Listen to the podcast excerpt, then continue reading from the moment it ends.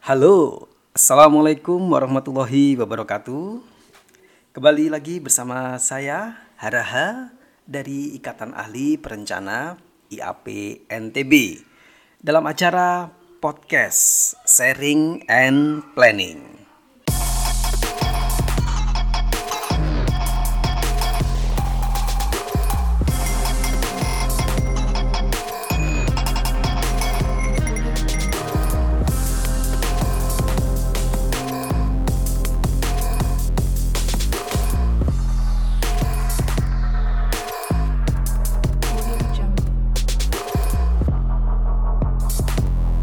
Baik para pendengar sekalian, pada episode kali ini uh, kita mengambil sebuah tema yaitu look closer atau kita coba melihat lebih dalam, menggali lebih dalam. Kembali lagi pasti berkaitan dengan permasalahan yang ada di NTB dan lebih khusus lagi yang ada di Pulau Lombok. Para pendengar sekalian, uh, tanggal 5 Oktober ini ternyata saya baru ingat ada sebuah perayaan internasional ditetapkan sebagai World Habitat Day dengan tema Housing for All, a Better Urban Future. Nah, kayaknya ini juga bisa kita kaitkan ya dengan tema kita kali ini. Apa yang bisa kita kaitkan? Salah satunya adalah sebuah pertanyaan yang cukup menggelitik bagi saya adalah sudah nyamankah tempat tinggal kita Apalagi kalau kita berbicara habitat berarti yang lebih luas. Artinya tidak hanya rumah, tapi juga eh, lingkungan kita, kota kita, pulau kita, provinsi kita. Oke, saya bicara tentang Pulau Lombok lah, kan, seperti itu. Sudah nyamankah kita uh, dengan yang ada di Pulau Lombok ini? Nah, pada episode kali ini, para pendengar sekalian, saya akan mencoba sharing. Yang pertama adalah terkait dengan pengalaman pribadi saya pertama kali uh, mendengar kata Pulau Lombok, kemudian pertama kali saya menginjak di Pulau Lombok dan tinggal di Pulau Lombok, itu seperti apa? Yang kedua juga saya pernah melakukan sedikit penelitian uh, yang salah satunya nanti yang akan saya coba sharingkan adalah bagaimana kesan native atau orang yang uh, dari luar negeri yang tinggal di Lombok. Seperti apa kesannya berkaitan dengan Lombok? Dan yang ketiga, saya akan sharing dengan salah seorang narasumber yang kita datangkan. Beliau adalah salah satu pengajar dosen di Universitas Mataram. Sebenarnya tidak ada kaitannya dengan perencanaan wilayah kota PWK atau berkaitan dengan permukiman tidak ada karena beliau adalah uh, dosen dari bahasa Inggris. Nanti akan kita coba uh, bagaimana pengalamannya pertama kali uh, datang di Pulau Lombok dan tinggal di Pulau Lombok. Baik, para pendengar sekalian, yang pertama terkait dengan pengalaman pribadi. Terus terang memang saya bukan asli dari NTB. Jadi saya ini saya dari Jawa. uh, itu hanya istilah ya uh, para pendengar sekalian. Jadi memang tepatnya dari Malang. Nah, kemudian saya pertama kali ke Pulau Lombok atau menginjak di Pulau Lombok itu pertama kali adalah tahun 2010. Uh, eh, pekerjaan itu dari Kementerian PU Pusat uh, berkaitan dengan hmm, perencanaan permukiman kumuh di Kota Mataram pada saat itu. Nah, pertama kali saya ditawari kegiatan di Pulau Lombok, jelas saya sangat uh, semangat sekali, saya sangat tertarik karena yang terlintas di benak saya begitu saya mendengar Pulau Lombok itu yang pasti adalah uh, indah, wisata, Gunung Rinjani, Senggigi, Trawangan. Itu yang pertama kali terlintas di uh, pikiran saya dan juga pantai-pantainya yang indah. Nah, itu yang terlintas. Nah, kemudian saya berkesempatan juga karena kaitannya dengan pekerjaan saya atau kegiatan saya pada saat itu eh, berkaitan dengan permukiman kumuh ini yang pasti berkebalikan dengan apa yang saya pikirkan gitu kan. Jadi yang saya pikirkan yang bagus-bagus tapi ternyata saya harus mencari yang negatif-negatif atau yang buruk-buruk gitu kan. Mencari kawasan-kawasan kumuh. Nah, yang pasti pada saat saya pertama kali menginjak di Pulau Lombok ya sangat exciting sekali gitu kan. Uh, saya sangat terpesona gitu kan. Bahkan dari pesawat pun tidak tahu sengaja atau tidak sengaja pilotnya itu memutar-mutarkan kita itu menunjukkan betapa indahnya pantai-pantai di sepanjang Pulau Lombok eh, kawasan selatan sampai dengan landing pertama 2010 masih bandaranya masih di Bandara Selaparang. Eh bandara ya bandara yang ada di Kota Mataram jadi itu bandara per, uh, pertama kali. Jadi sebelum pindah ke Praia atau ke uh, Lombok Tengah. Jadi masih di sana. Kemudian setelah saya bereksplorasi karena saya harus uh, survei lapangan, saya harus melihat kondisi-kondisi yang ada di lapangan, ternyata banyak keprihatinan saya pada saat itu merasakan bahwa ada PR besar. Ada satu pola di masyarakat yang mungkin uh, dan juga pola penanganan khususnya berkaitan dengan masalah sampah yang menyebabkan munculnya kawasan-kawasan kumuh yang pada saat itu itu menjadi PR atau problem yang sangat besar. Sehingga saya katakan e, mungkin masyarakat masih e, apa, kurang aware kan, kan karena menganggap wilayahnya masih sangat luas, wilayahnya masih sangat terbuka sehingga kalaupun buang sampah di sana sini sana sini tidak e, akan kelihatan, pasti akan langsung terurai dan lain sebagainya. Mungkin seperti itu.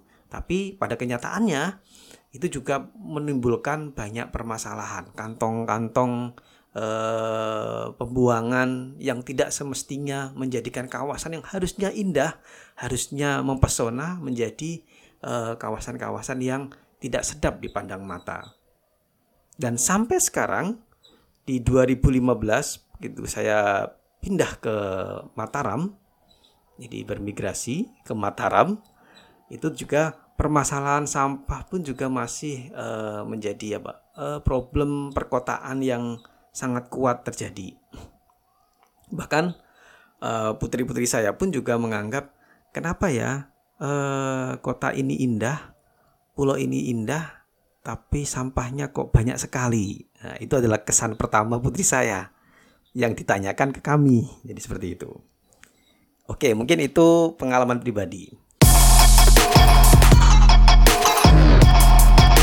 Kemudian eh, di tahun 2018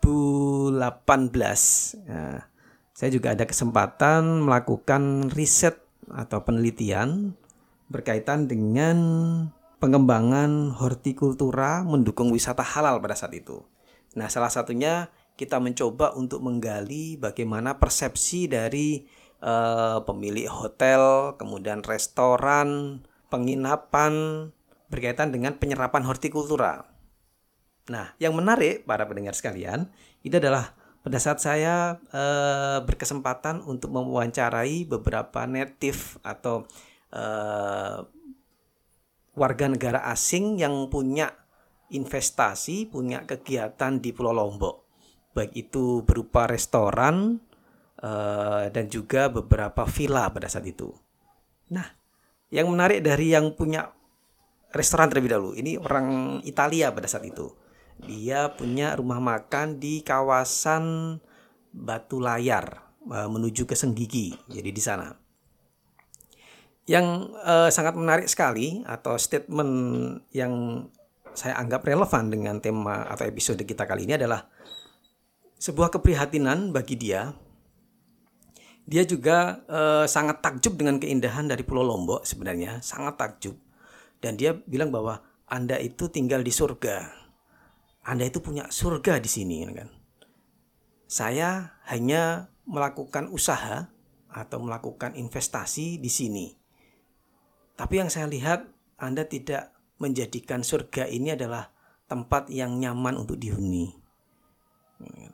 Anda tidak aware atau tidak peduli dengan lingkungan Anda.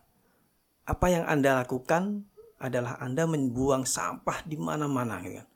pantai yang begitu indahnya itu Anda tumpuki dengan sampah-sampah yang sangat yang sangat apa namanya? sangat mengganggu kan. Sehingga uh, itu menjadi keprihatinan. Bahkan uh, dia meminta pada saat itu, apakah Anda punya akses ke wali kota? Apakah Anda punya akses ke gubernur? Tolong beri saya waktu kan untuk bisa ketemu kan agar saya bisa uh, menyampaikan gitu kan uh, apa yang uh, menjadi keprihatinan kami gitu kan karena orang-orang uh, di negaranya mereka baik di Italia di Eropa Australia itu mengatakan bahwa uh, Lombok ini sesuatu yang luar biasa sesuatu yang uh, mungkin kalau dibandingkan dengan tetangga yang ada di Bali ini ada banyak yang mungkin uh, bisa lebih daripada yang ada di sana.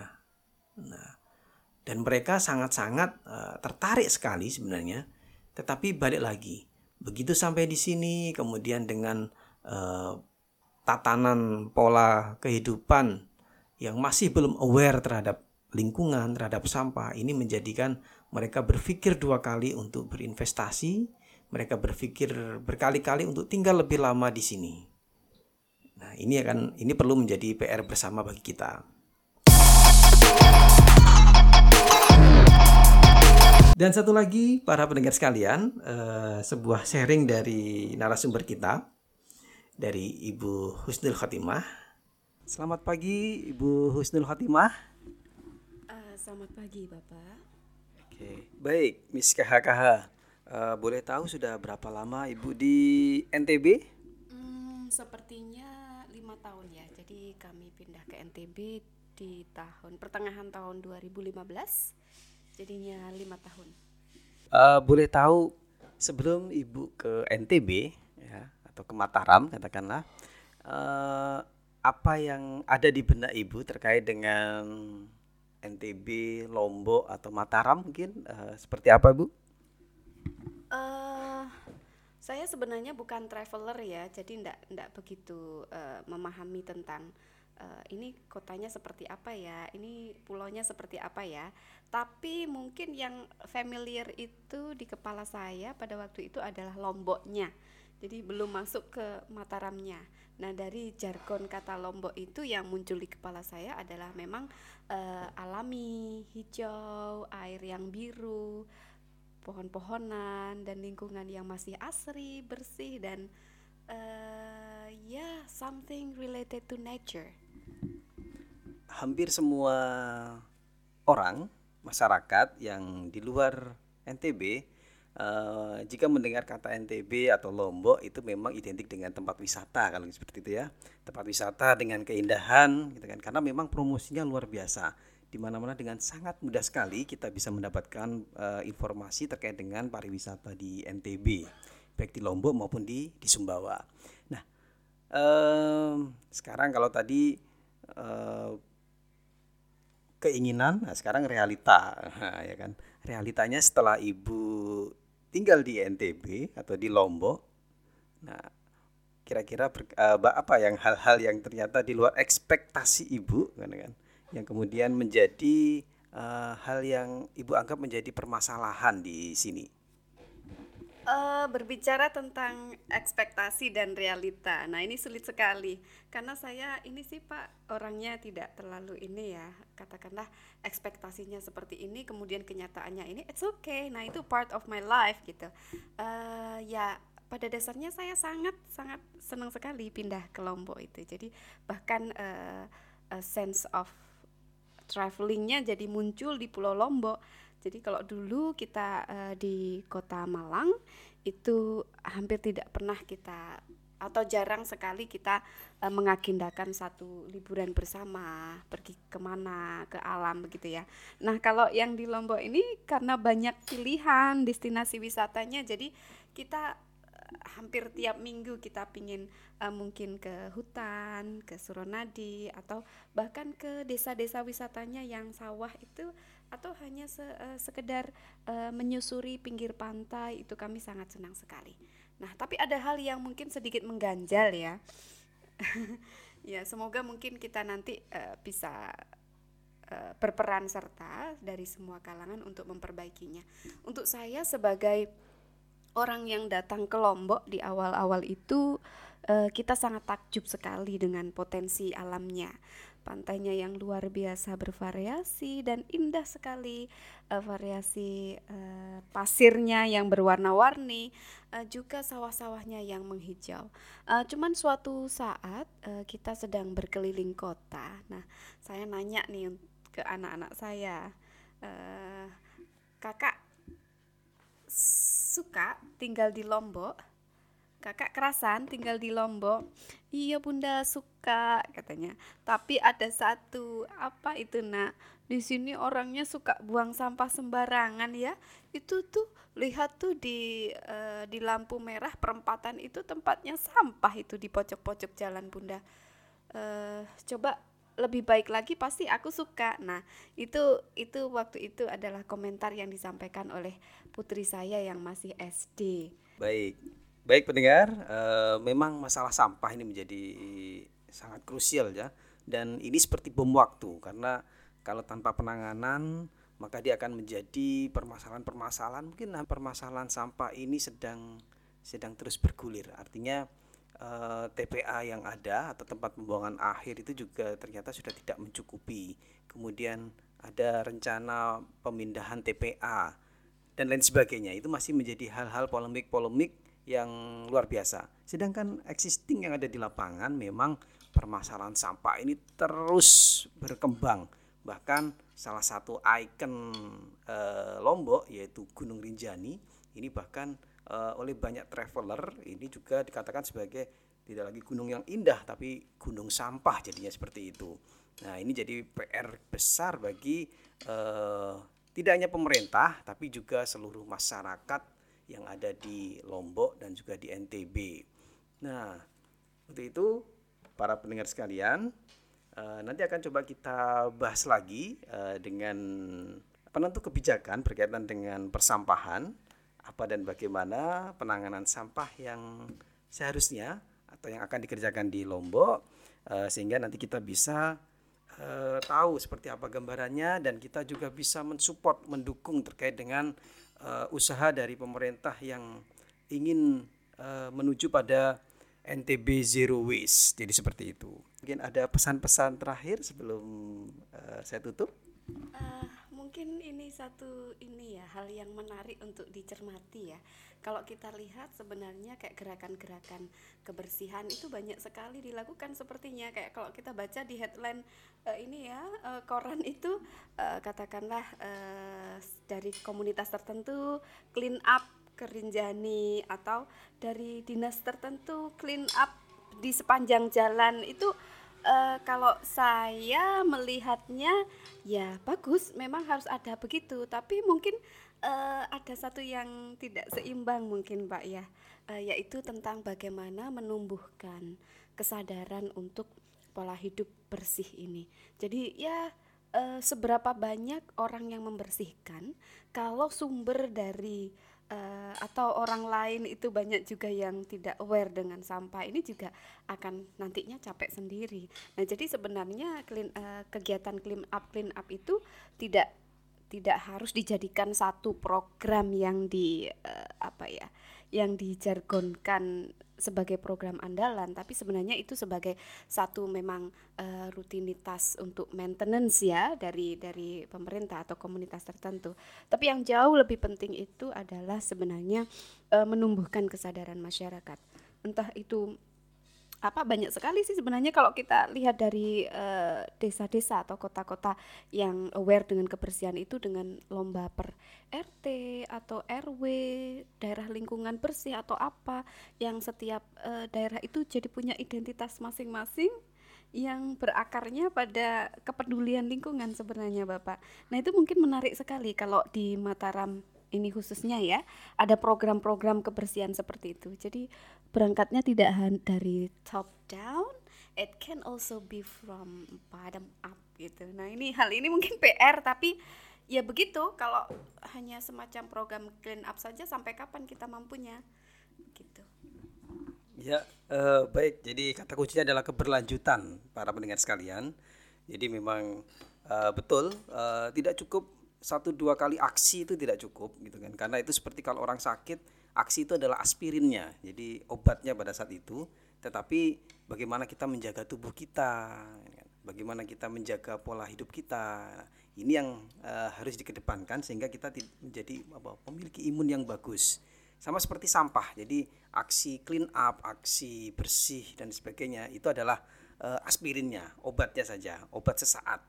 Nah, Sedangkan bagaimana mengedukasi uh, masyarakat, mengedukasi siswa, pelajar, seluruh elemen masyarakat itu menjadi uh, sehingga membangun sebuah budaya bersih itu menjadi uh, hal yang lebih penting daripada hanya program-program itu.